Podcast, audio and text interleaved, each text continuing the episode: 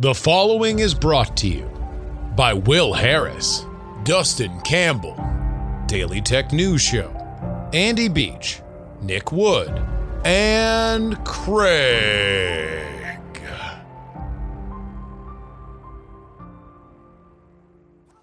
Politics, politics, politics, politics, politics.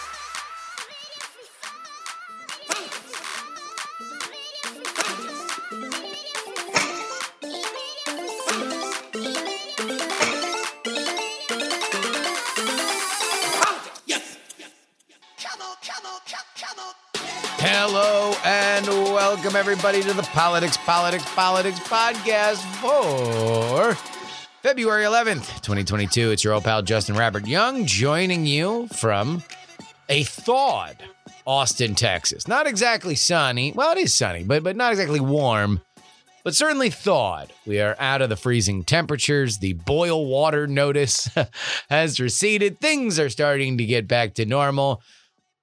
Which, by the way, I believe dooms Beto's campaign. Beto running against Greg Abbott. I think Beto really needed another crippling ice storm. Doesn't meteorological, meteor, meteorologically look like that is going to be the case. Add that to everything else that is going on, and I think Beto might be screwed. We got a great show, though, that is not Beto related. We're going to talk about COVID, uh, specifically the fact that the political winds are blowing toward a understanding that COVID is here and we need to return to mitigations are the exception and not the rule. However, the Biden administration seems a little slow on the uptake here.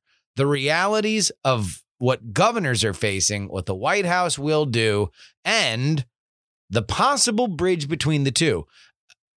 Trying to refigure how the statistics look to get a rosier picture for the White House.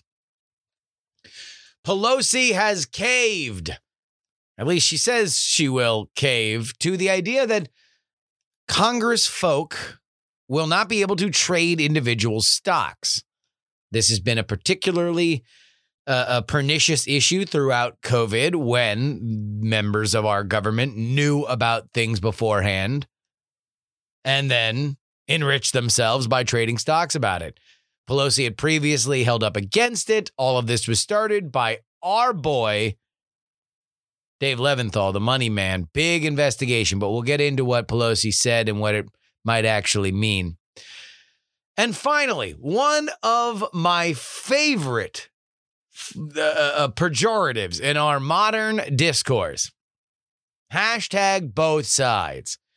It is moral equivalency that gets people the most fired up. But what really is the idea of hashtag both sides? Where did it come from? Where is it now? Are we getting further away or closer to this being passé? With all of that, we will talk to our guest today, Damon Linker. He is a columnist of The Week and an author about uh, a bunch of other stuff.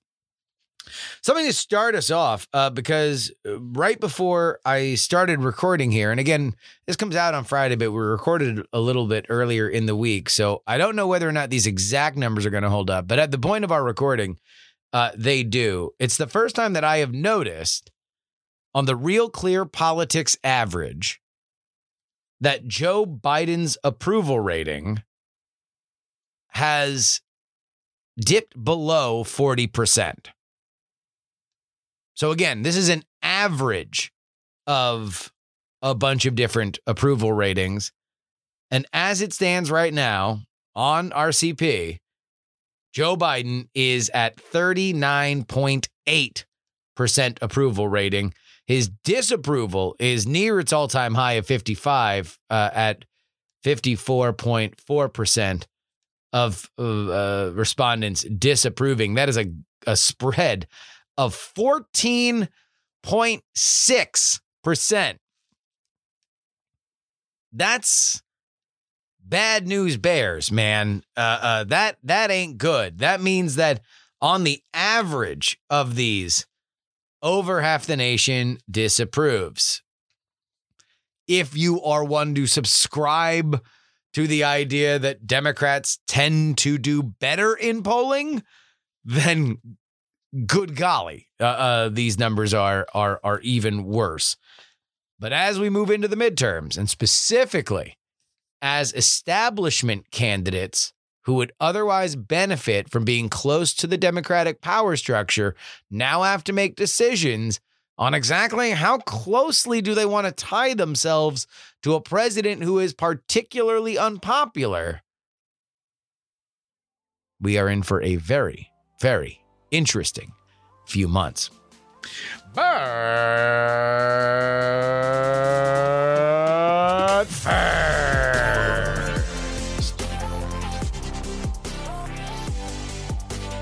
more and more Americans are ready to begin the new normal in a world in which we understand COVID is here and we're just going to have to deal with it. What's notable is that Democratic politicians are starting to agree. The uh, New York Times' Nate Cohn noted in an uh, analysis this week, citing a recent Monmouth poll showing seven of ten Americans agree with the statement, quote, "It's time we accept COVID is here to stay, and we just need to get on with our lives." Furthermore, support for mask and vaccine mandates is rapidly declining.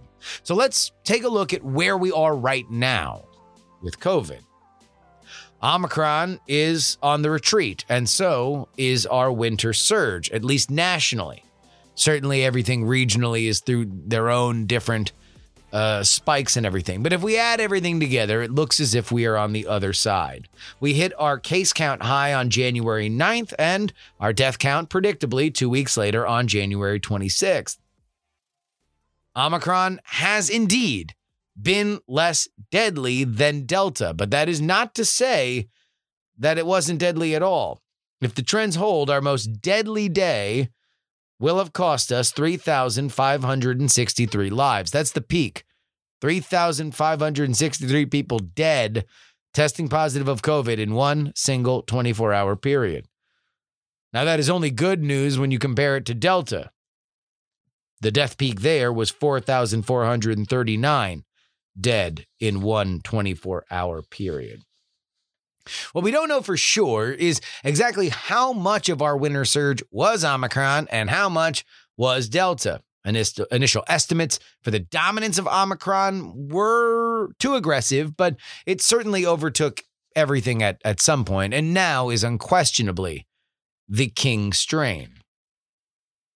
But the worst on average does appear to be behind us. And as I pointed out at the beginning of the segment, there's a desire to turn the page into an endemic society. So this is something that that, that should be clear. When, when I think colloquially people are referring to an endemic disease versus a pandemic disease, really what you mean is that there's no way we are going to starve out COVID. That's the recognition that we can mitigate it being bad around us, but this thing is going to come and go. It's quite simply too contagious.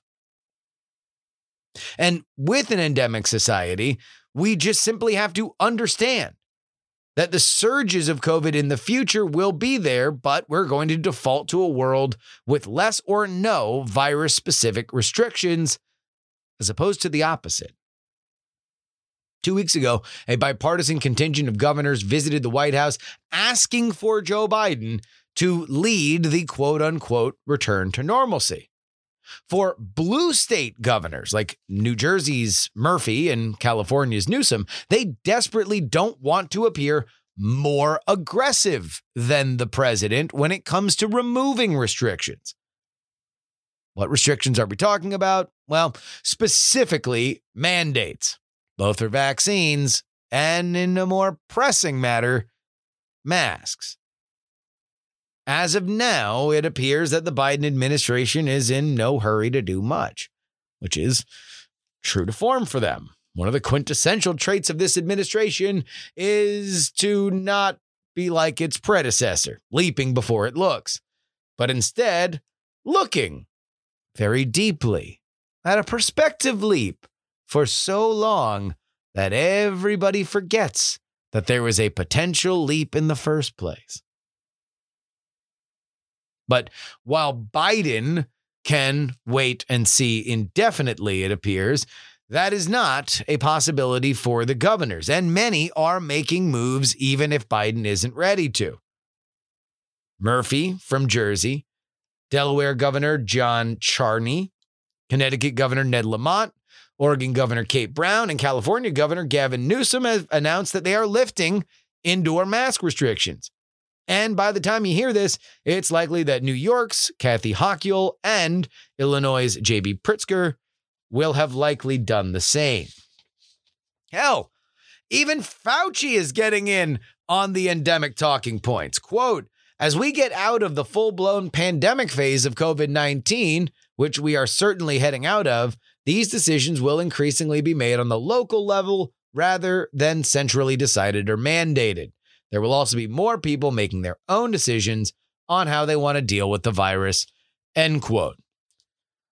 While uh, Fauci's talking points don't tend to be any more or less set in stone than, uh, you know, whatever the today's case count is, I, I wouldn't necessarily look at that as a, a a firm line in the sand, but it is interesting to hear Fauci mention it. So what is holding up the Biden administration? You would think, especially since we listed before that they aren't exactly the most popular people on the block, shouldn't they be racing to try and signal that with this virus we are at, at least temporarily, possibly forever, a time of peace? Well, two things pop to mind. First, Biden's burnt his hand on this stove before. The specter of his Independence Day twenty twenty-one victory dance over COVID has to be an embarrassment and a reminder that when it comes to this virus, it might be best to not say anything.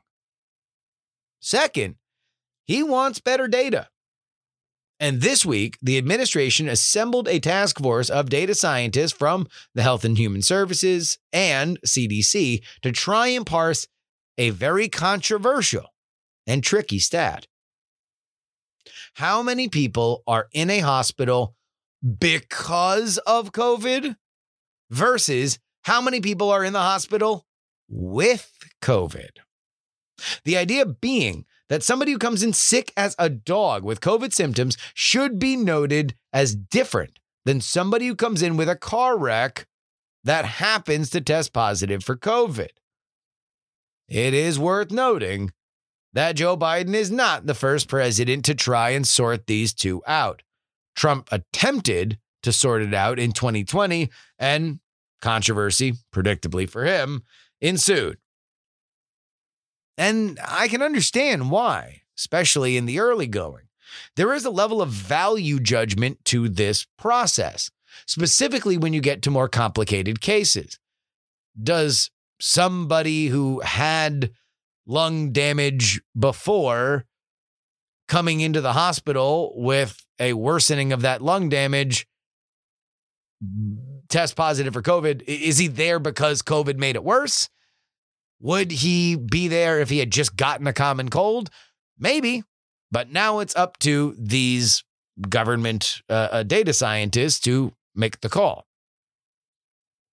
But still, there is no doubt that the worm has turned on a desire for a new normal.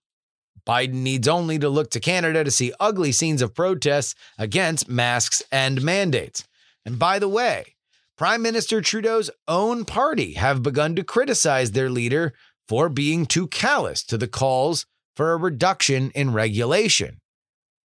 A backbencher spoke up uh, this week and said that Trudeau has used the mandates to be divisive. What I think, in terms of broad strokes, we are seeing here are that Democrats used to move toward restriction because it gave them political shelter. But if that refuge is now a liability, then the question isn't if they will relax their stances from the local to the federal level. It's only when. Politics, politics. I have not seen this reported like this anywhere else, so I'm going to underline, bold, and italicize this next sentence. I mean, I guess you should. I think you should, if you are at a computer right now, if you're at work right now, I want you to type down what I am saying, and I want you to bold it, italicize it, and underline it. In fact, if you are in front of a computer right now, I want you to write down what I'm about to say and at reply me on Twitter, at Justin R. Young. Nancy Pelosi caves to Dave Levinthal of Insider. It is the Insider D C Press Bureau that put together an extraordinarily thorough investigation into exactly how members of Congress, both in the House and Senate, were investing in stocks and trading stocks, how they were reporting it, and sometimes they were not reporting it at all. It was follow-up questions by Insider to Nancy Pelosi that sparked an entire controversy for which she was initially bristling against and now, according to Punchbowl News, has surrendered. So one more time, Nancy Pelosi caves to Dave Levinthal. Here's what Punchbowl reports. Pelosi is moving to ban stock trading on Capitol Hill after having consistently opposed such a measure.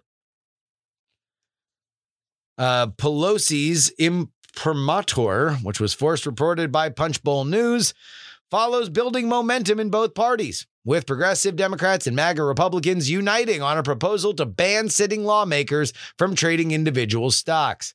Pelosi said this week that the bill could be put forward very soon and indicates that it would that uh, she would support legislation that opposes more harsh fines for lawmakers who violate the Stock Act. The Stock Act basically demands that you report your holdings and also report any kind of trades. But I guess that would be a little bit easier to do if you were not allowed to trade stocks at all.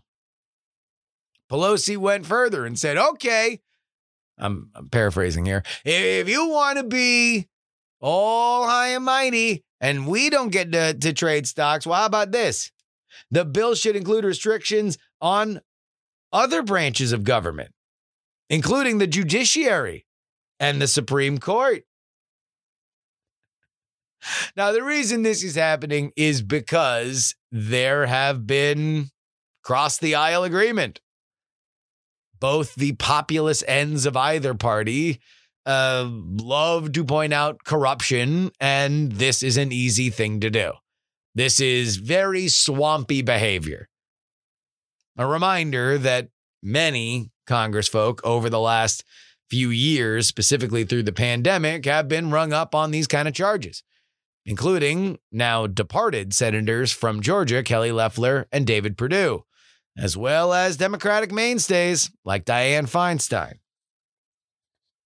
Now, Pelosi, when first asked about the insider investigation, responded, I will define it as glibly, that we live in a free market economy and lawmakers should be able to partic- participate in that. By the way, uh, we should also point out that Pelosi herself does not appear to be the biggest stock trader. That does not mean that she doesn't benefit from the wealth that can be generated by the market. No, she can stay up to her armpits in Jenny's ice cream because her husband is a prolific stock trader. And it doesn't appear as if the ban that she is saying she would support would also include spouses or family members. By the way, Chuck Schumer told reporters this week that he would also like to see a ban get done. And if both of them agree and there's bipartisan support, that seems like something will be made into law. So with that, I would like to salute Dave Levinthal. I would like to salute everybody at the, the Insider Bureau there in D C. Good job. That is journalism moving politicians to actually act. Salute to you.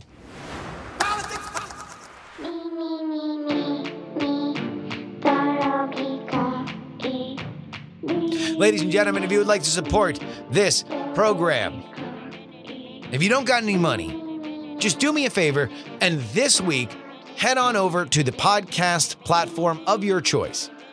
Apple, Spotify, uh, uh, any of any of the podcatchers, and review this show.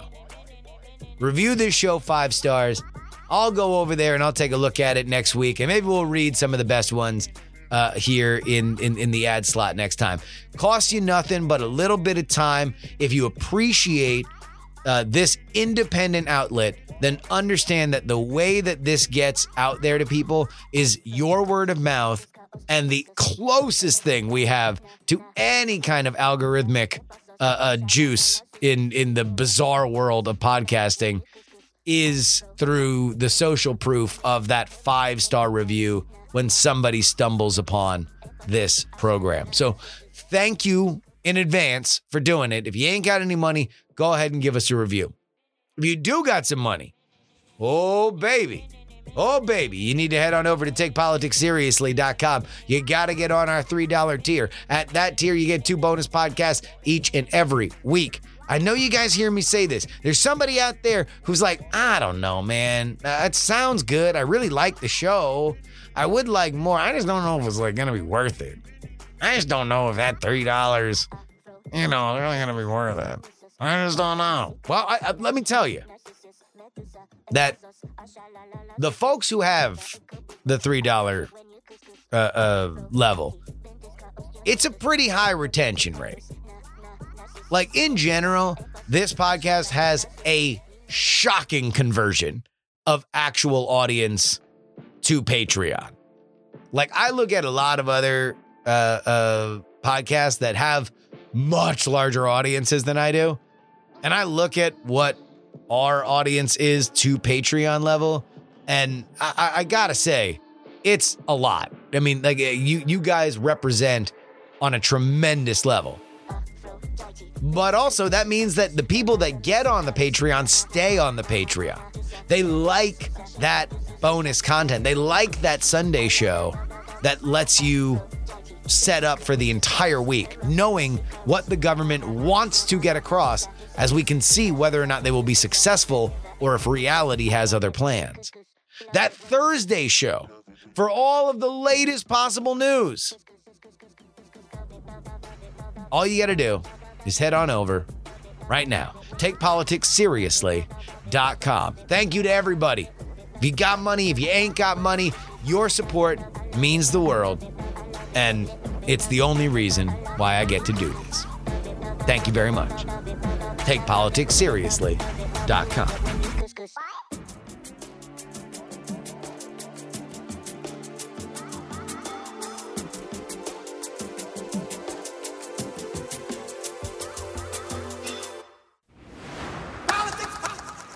One of the biggest uh, comments that I get on doing this show is that I am nonpartisan.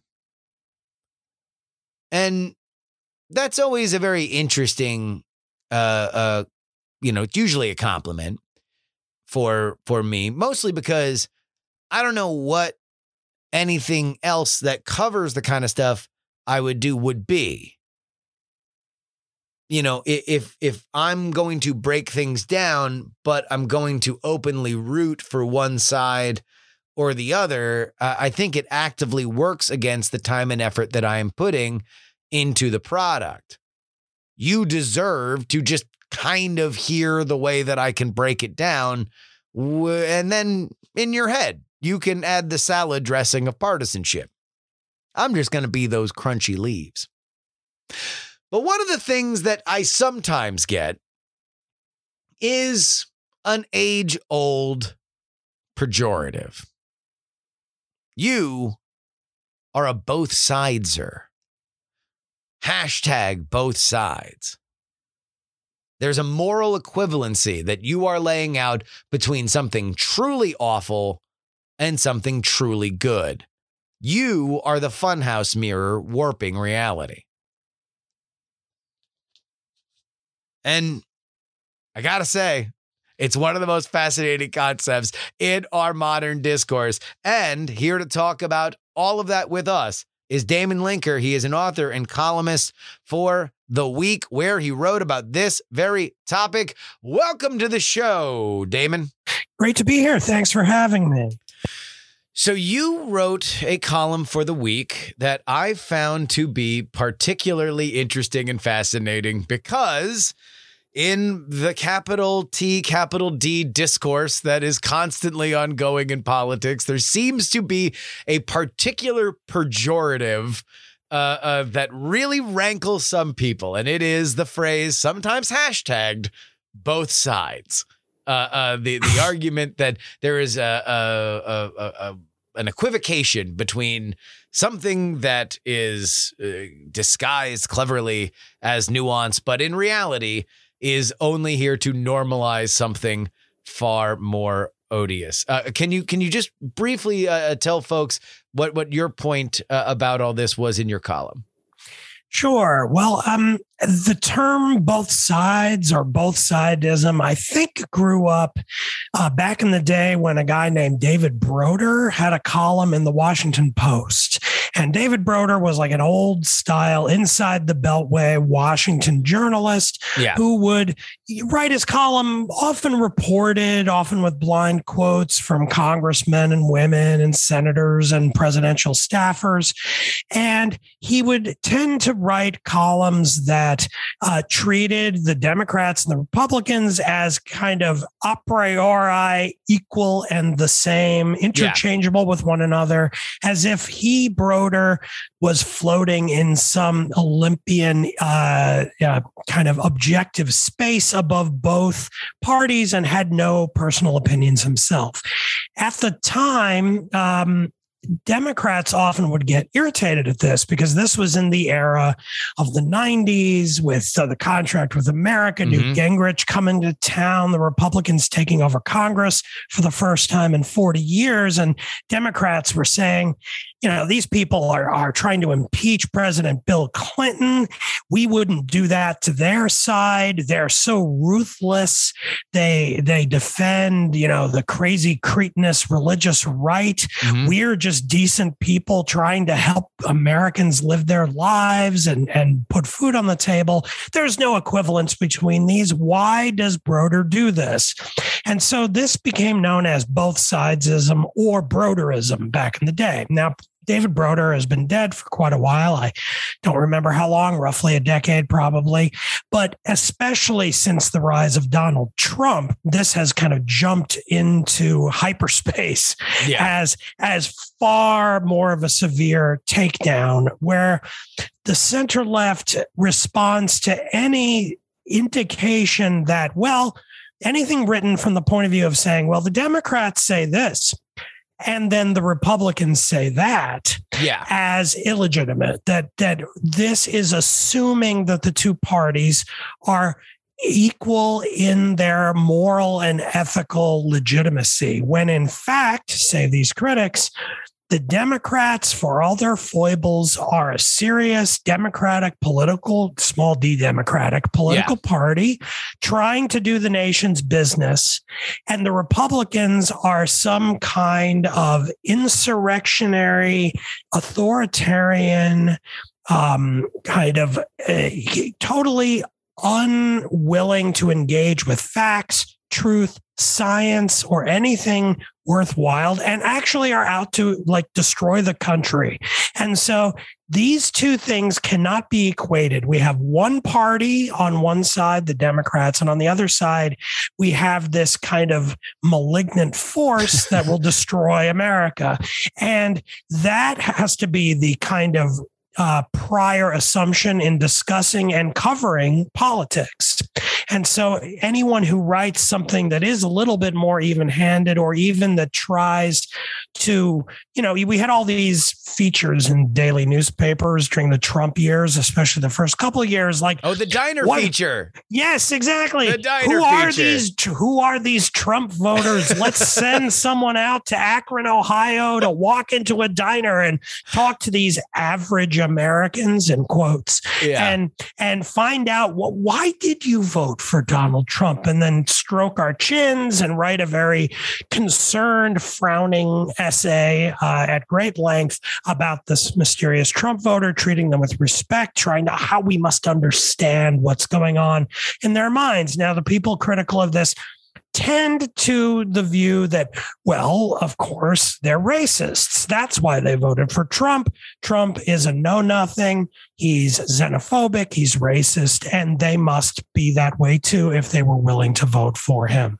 So that's what it is. And then I wrote a column about this, but you might want to ask me a question about that before I keep rambling. No, no, no. I, I have, I have, I have a million different things, uh, directions that that I that I want to go here. Uh, and I guess my first is this, because I want to have a larger journalism discussion. But is both sides, as we understand it, and you you categorized it as a a tends to be a center left Uh, uh, uh, idea or or insult, is that because there is in general just more media discussion or media expectation on the left, whereas the right, even in, in fairly mainstream uh, sources, tend to be just wholly critical of mainstream media establishments, so they don't expect much from it, but it is a center-left audience that wants more out of institutions that on some level they care for and expect something from? Well, as with most complex questions, I'm sure there are many explanations. I guess the one that I gravitate to has to do with the difference in sensibility okay. um, among the two sides, if you will. Um, both sides, they have uh-huh. different sensibilities. So Republicans of any stripe, whether more traditional Reaganite or Trumpian Republicans, tend to sort of concede and assume that there are two parties, there are two reigning ideologies in American politics, and it's kind of trench warfare between them. The idea is to win power over the other side and hold it as long as they can. Democrats, because they come from a tradition of ideological progressivism, and, and uh, the root of that word, progressivism, is progress, tend to have a kind of unspoken assumption that history is moving in their direction, yeah. that it can be dialectical. There can be steps back before a step forward, but the overall march of history is in their direction, and they are, in that sense, going to win. And when they do, that will be a triumph of goodness and justice and morality. Like, this is Obama's line, which I think he cribbed from Martin Luther King, that history's arc bends toward justice. Yeah. This kind of deep-seated conviction that they're on the right side of history. history. But the flip side of that is that anyone who opposes them is on the wrong side of history. They're they're archaic. They believe in things that are outdated. They must be surpassed. They're reactionary. In other words, reacting to progress, which yeah. we should be contributing to uh, on the more positive side. So that has the consequence that The the left, center-left progressives tend to look at their opposition not just as kind of fact. Well, yeah, we we have part of the country on our side, and then there's that other part of the country on the other side. It's we're the right side, meaning correct side, yeah. and the other side are somehow evil. They're they're they're morally defective, or maybe they're ignorant and just need to be educated about what's true. They're being deceived by Fox News and the kind of right-wing noise machine, whatever, however you couch it. I do think there is that presumption. And then it's been added in the Trump years with the fact that the form that Republican politics has take has been more malignant. It has been very uh, polarizing, very insulting to journalists, to anyone who doesn't support Trump. He would take to his Twitter account and denounce all of his opponents constantly. Yeah. Um, that has the effect of making it look like the opposition to the center of left is kind of, a, well, frankly, a coalition of assholes. It can really feel like that. I mean, I wrote a column a, a, a couple, probably about eighteen months ago before the last election about how Trump was marshaling the jerk vote, like basically like all the people who are just pissed off and want to put, you know, your feelings bumper stickers on their pickup trucks and drive around kind of sticking their middle finger up at uh, at uh, people on the highway who don't agree. Um, that, so that dynamic has really poisoned things and made it much more challenging to try to stake out a kind of more um, uh, above the fray position. Let me let me talk about kind of how we cover things in journalism in general. That political journalism, as I have I have more specialized with this podcast, has fascinated me largely because it, like any other very specific, very insular industry, is very much in need of coverage, the likes of which that you would read in Variety or or or a, a air conditioner, uh, a trade magazine that covers the price of tin and stuff like that. There is a lot of there is a desire and need for a lot of real X's and O's, who's in power, who's out of power, what what these things might mean.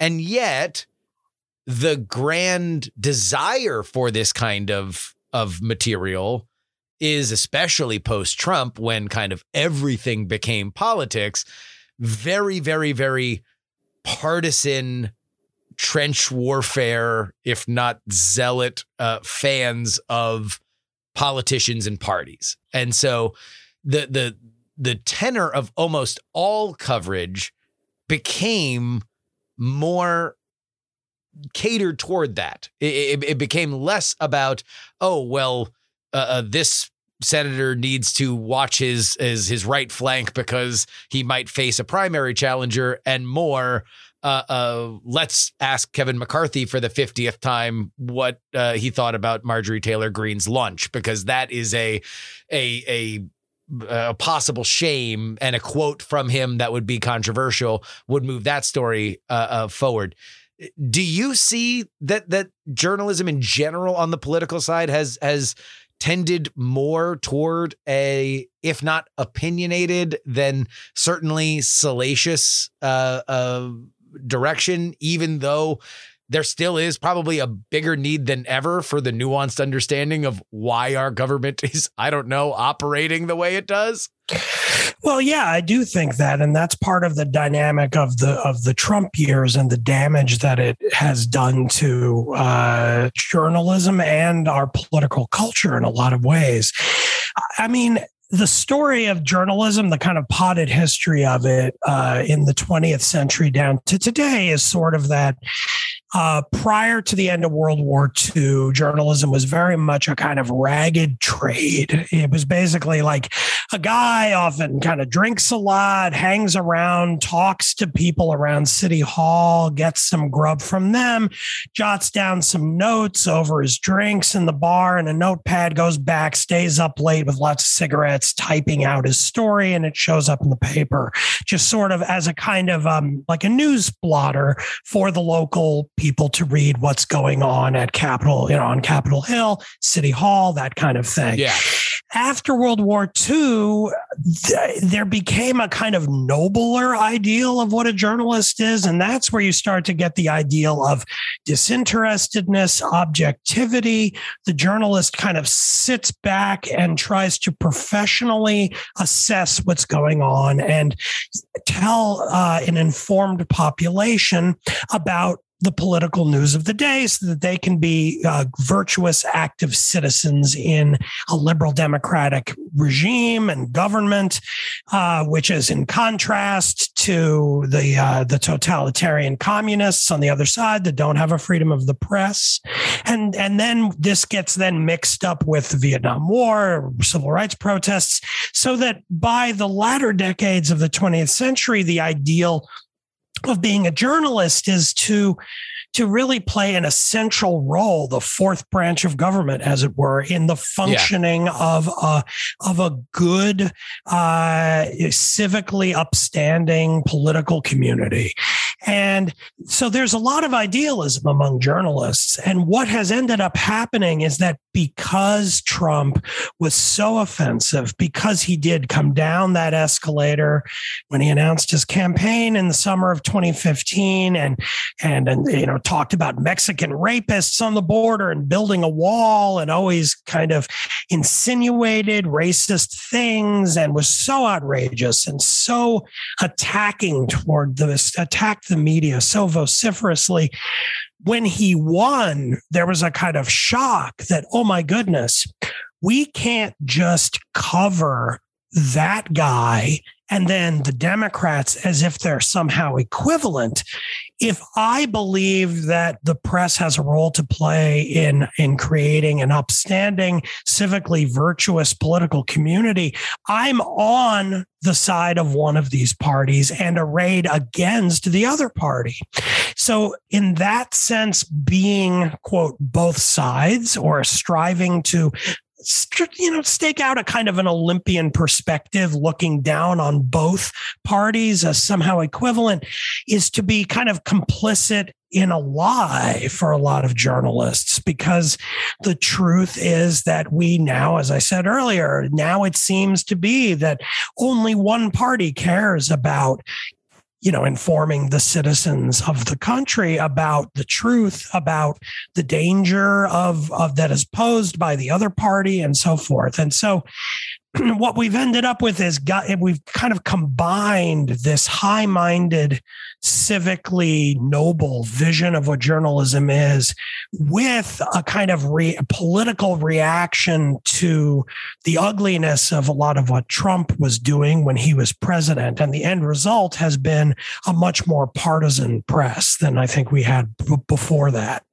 But as you pointed out, you know, this the the origins of this particular issue was something that came in with, you know, a, a Newt Gingrich and and certainly uh, conservative media stretching all the way back to, you know, the early eighties with with, you know, Rush Limbaugh and, uh, uh, you know, even more uh, staid versions of it through various different conservative publications have uh, long drawn the ire of various different uh, uh, uh, liberal archetypes, uh, I guess, is is part of the the flattening that we have seen in our modern world, where now everybody is competing for attention on the internet, on Twitter, on Facebook. Uh, Ben Shapiro can punch at the exact same weight there that the New York Times can can can do, that that they can buy the exact same ads to generate the exact same amount of of traffic with with, with prospective readers.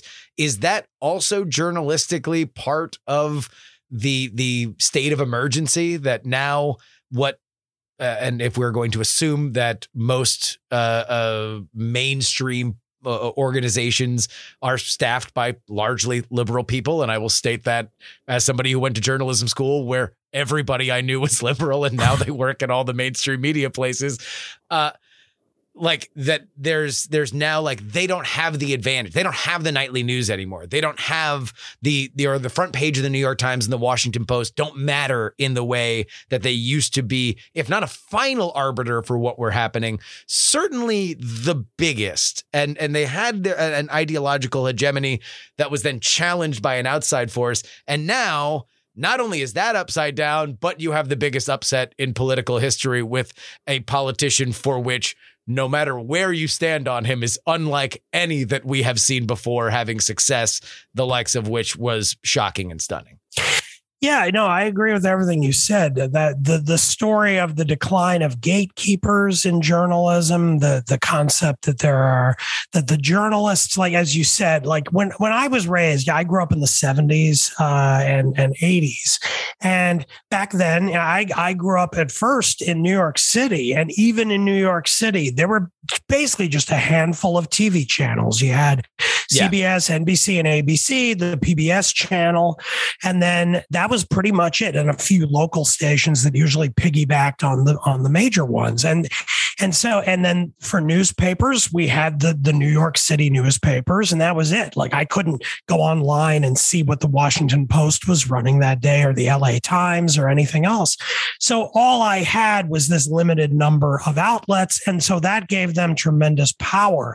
If if you wanted to uh, get noted in the news, if you uh, if you wanted to work for news organizations, those were, if you wanted to be covered in, in what you're doing, you had to be covered by them. Those were your options and there were no others. What we've seen with the rise of the internet is exactly what you said, the proliferation of other outlets, many of which are right of center, and they have they rose up in part to challenge the hegemony of those mainstream, uh, you know, big television networks, their news organizations, and the newspapers, also magazines, Time, Newsweek, uh, and a few others that were there in the middle decades of the twentieth century. The the kind of Fox News with Rush Limbaugh, with all the right-wing websites that are there, plus people like Ben Shapiro, whom you mentioned, all of them use their outlets and the social media infrastructure that has grown up around them to reach their audiences without having to go through those mainstream gatekeepers. So what you have, I mean, I I, I sort of get irritated at some on the right who are always hammering this point about the liberal media, the liberal media. Well, okay, yeah, yeah, the liberal media, but the conservative media is also huge now. We basically have yeah.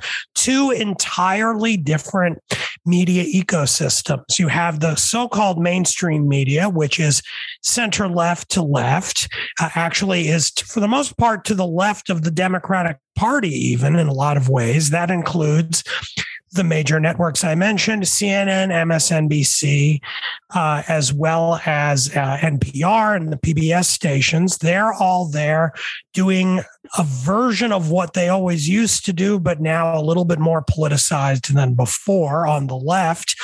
And then on the right, you have tons of stuff, everything from Fox News down through whoever's replacing Rush Limbaugh now that he's died. And all the, the whole network of talk radio, right-wing talk radio, all the websites from National Review to the Federalist and other places. Mm-hmm. And people like like Ben Shapiro, who now who started out uh, kind of at Breitbart, but now has the Daily Wire. And and Ben Shapiro has, I don't know how he's managed it, but he has incredible reach through Facebook.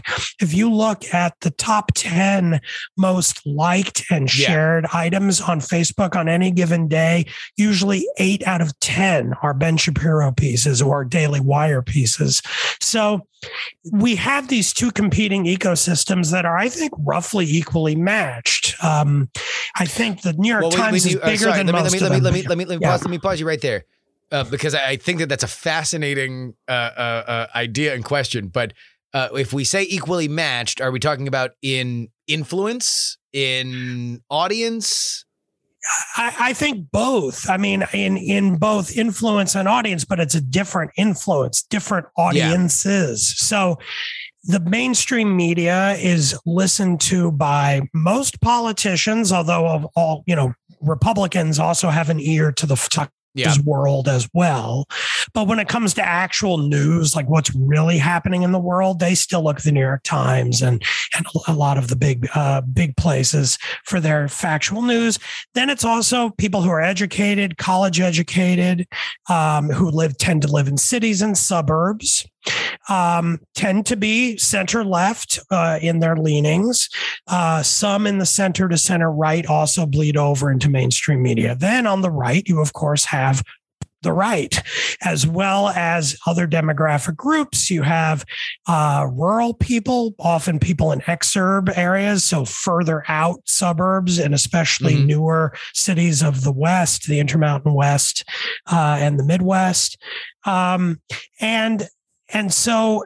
And then, of course, again, all of those kind of mainstream politicians among Republicans who will get their hard news still from the mainstream media outlets, but have Fox News blaring from their office television day and night so that they can stay on top of what all of the people on there are saying, because it's presumed that those people are more in touch with what the voters at home are thinking and feeling and reacting to. So I don't, and I don't want to make any kind of hard and fast claim about literally how many people are listening to each. Sure, um, yeah. we, we often overestimate this. Like, people talk about how Tucker Carlson has so much influence, and he does, but he also only is watched by between three and four million people a night, when even the kind of shri- kind of shriveled up remnants of the nightly news broadcasts on C B S, N B C, and A B C are watched by two or three times that many people yeah. every night. So the numbers might not match up between right and kind of center-left mainstream media, but the impact on the kind of political world, uh, the, the right-wing media has a tremendous influence there. Um, and we can see that in, in the kind of the reaction to COVID nineteen, the pandemic, the vaccines, and so forth. And we can talk about that too, if you'd like. I think that that is a fascinating, the fascinating, what's fascinating thing is that there is a copacetic nature to the fact that we have created two separate ecosystems, because the favorite topic of each ecosystem is the other ecosystem. You know, the the, yeah. the right-wing ecosystem loves to talk about all of the ample foibles of the left-wing ecosystem, and the left-wing ecosystem the same, but in reverse when it comes to all the right. damage that is being done by the other. So I, I, I think that we are in a very interesting time, but we're, we're we're kind of getting close to the end, and I want to get to something that that you really made the point in your in your column, and that in our modern world, in the the year of our Lord twenty twenty-two, we are in more need of quote unquote both sides, nuanced kind of coverage and conversation about stuff, because we are in a time of great change. We are in a time of of uh, uh, trying to pin down what's right and what's factual. It's easier than ever to, uh, uh, you know, while rumors can be dispersed easier than they have ever been in our our internet world, you can also be fed lies faster than than you ever can. Do you think that we are getting closer to a world where that is more either financially rewarded or culturally uh, culturally rewarded, or are we getting further away from a both side a a renaissance for the both sidesers?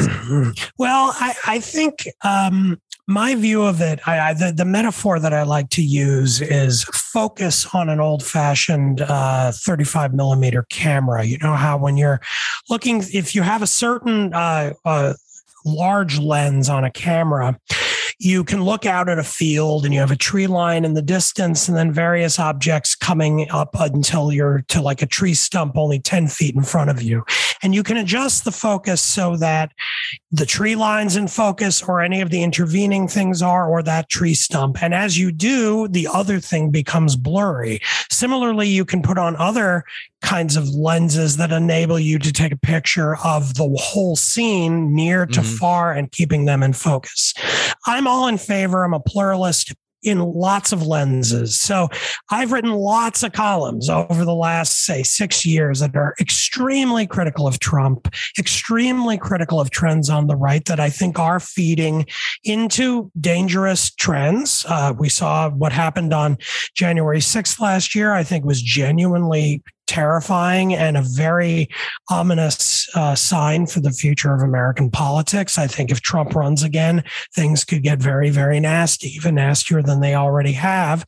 And that's bad, and it needs to be talked about. So I'm not saying we have to refrain from doing that, but that's one lens. There are other lenses that we should put on that camera periodically that enable us to step back and say, well, you know what? And this goes to what I, the main example that I used in my column. what we keep hearing from the center left, that only one party in America believes in democracy anymore because the Republicans are just an authoritarian movement now. Well, in some respects, there's some truth to that.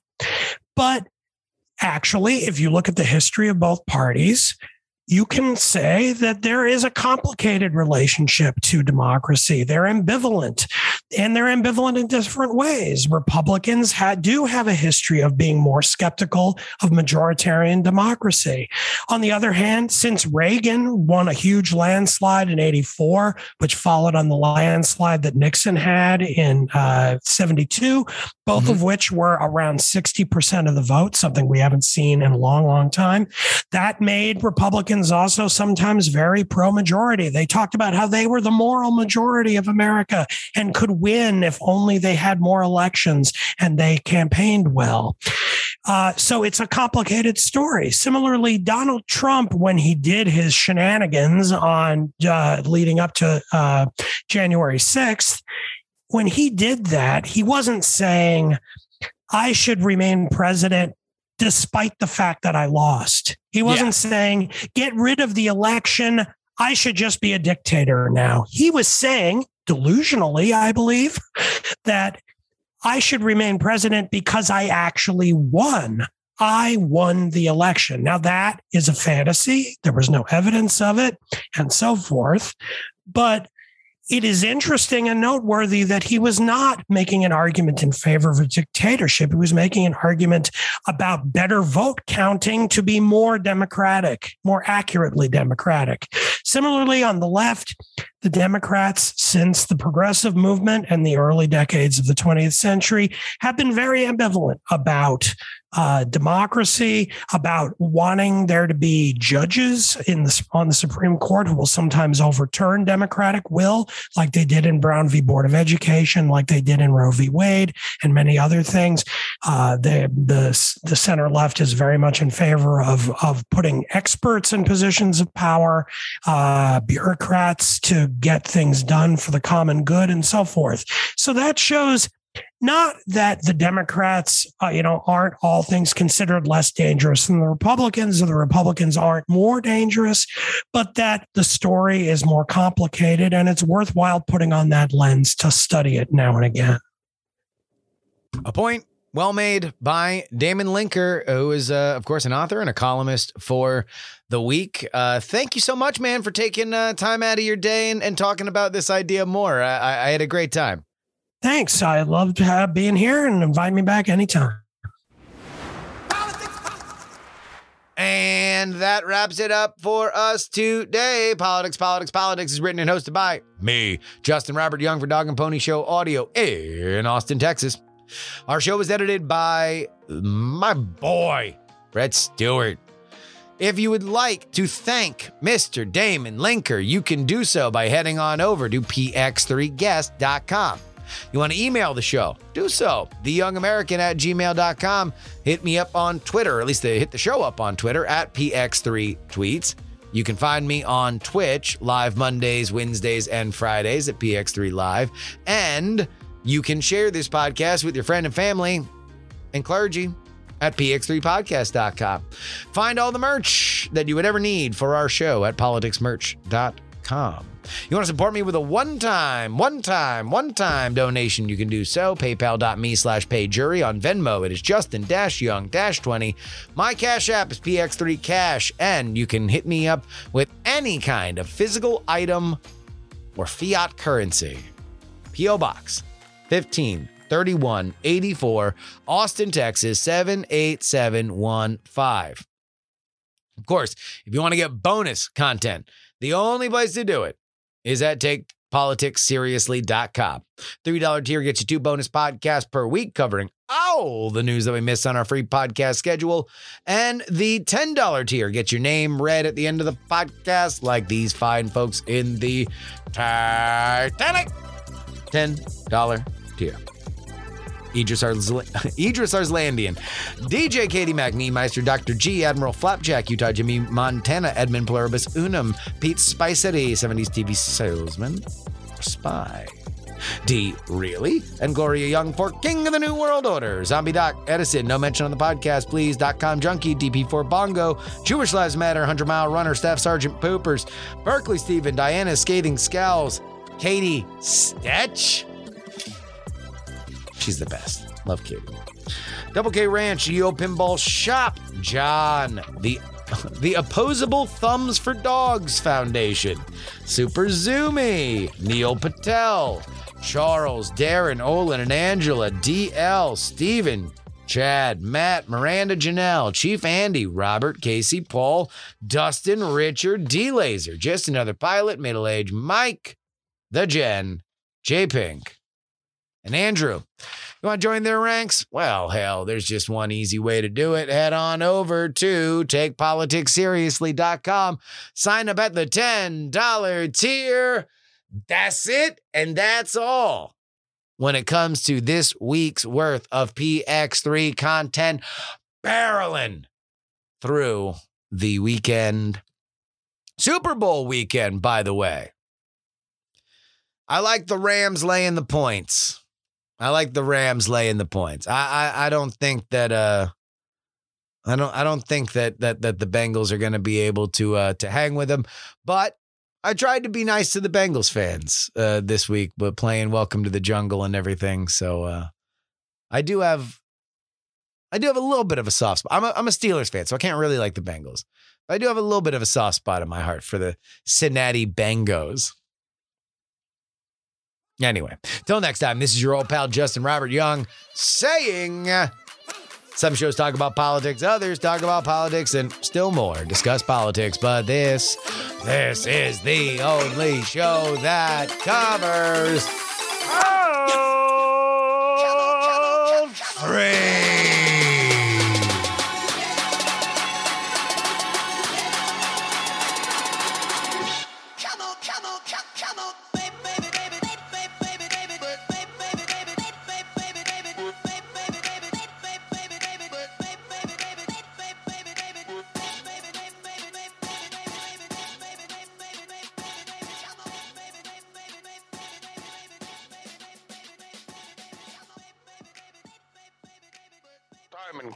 You have enjoyed this program. Dog and Pony Show Audio.